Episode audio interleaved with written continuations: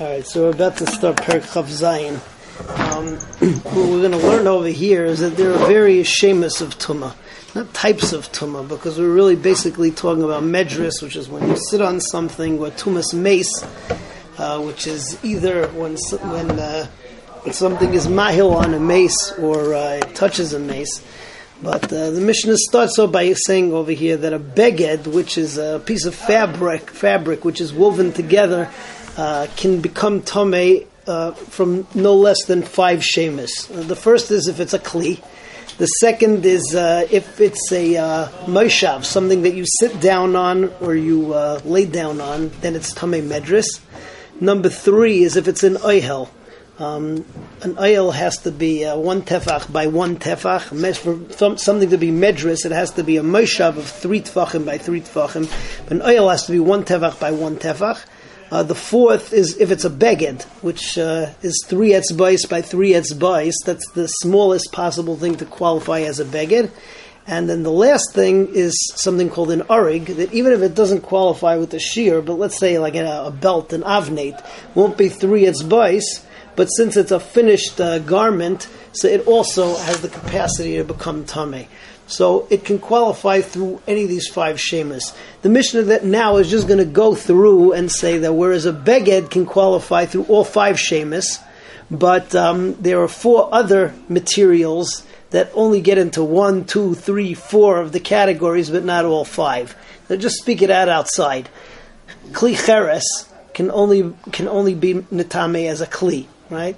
That's uh, we're talking about cheres, eights, something that's wood so that can be nitame as a kli. It can also be nitame as a moishav if you sit on it.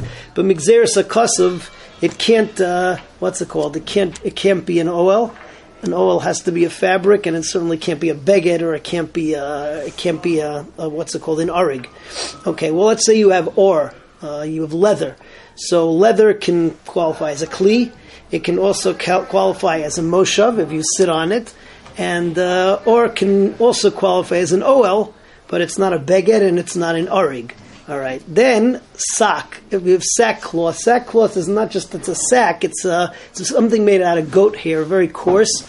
Um, so that qualifies. Uh, what's it called? That qualifies as an arig, but it can't be a beged, and also qualifies as the other categories.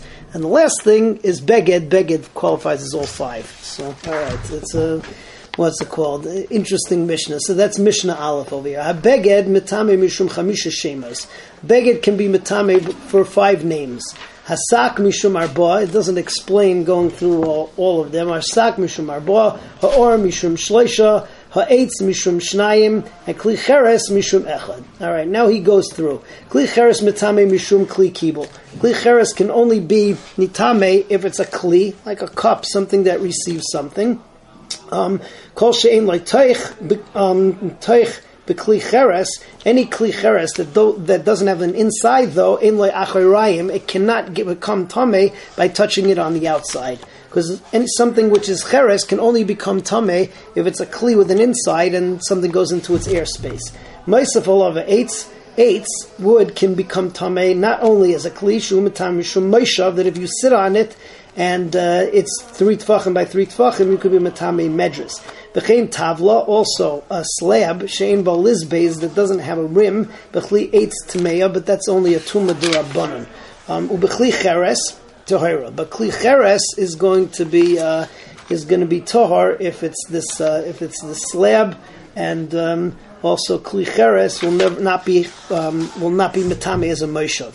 All right. Next, Meisav Olava or. The next category is or is leather. Shuhu Matame Mishum Ayolim, which will also be Matame Mishum Ayolim. That if it's mahil on a mace, so it becomes tame. Musav Hasak. So add on to that sackcloth Shuhu Matame Mishum Arig, which is Matame Mishum Arig, and that the shear is a kol dehu. Musav Olav Abeged Shuhu Matame Mishum Shol Shal Sholish. It's Matame for all of these, including um, being a little piece of cloth which is three by three. Okay, moving on now to Mishnah Bays. So we learned that Beged has a shear of three three etzbais by three etzbais. When you're talking about a Beged, if you want a Beged to be mitame as a Moshav, sit on it, right? So it has to be three tfachim by three tfachim because three tfachim by three tfachim less than I'm sorry, less than three tfachim by three tfachim is not going to be considered to be a moshav. You can't sit on something smaller than that, at least uh, you know, not normally. Um, however, uh, other materials, right?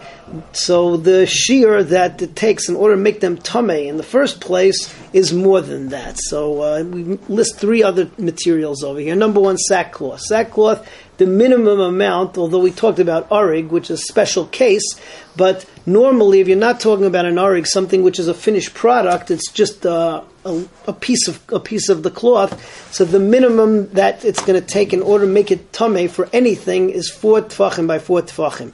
Um, on top of that is or. Or takes five tefachim by five tefachim.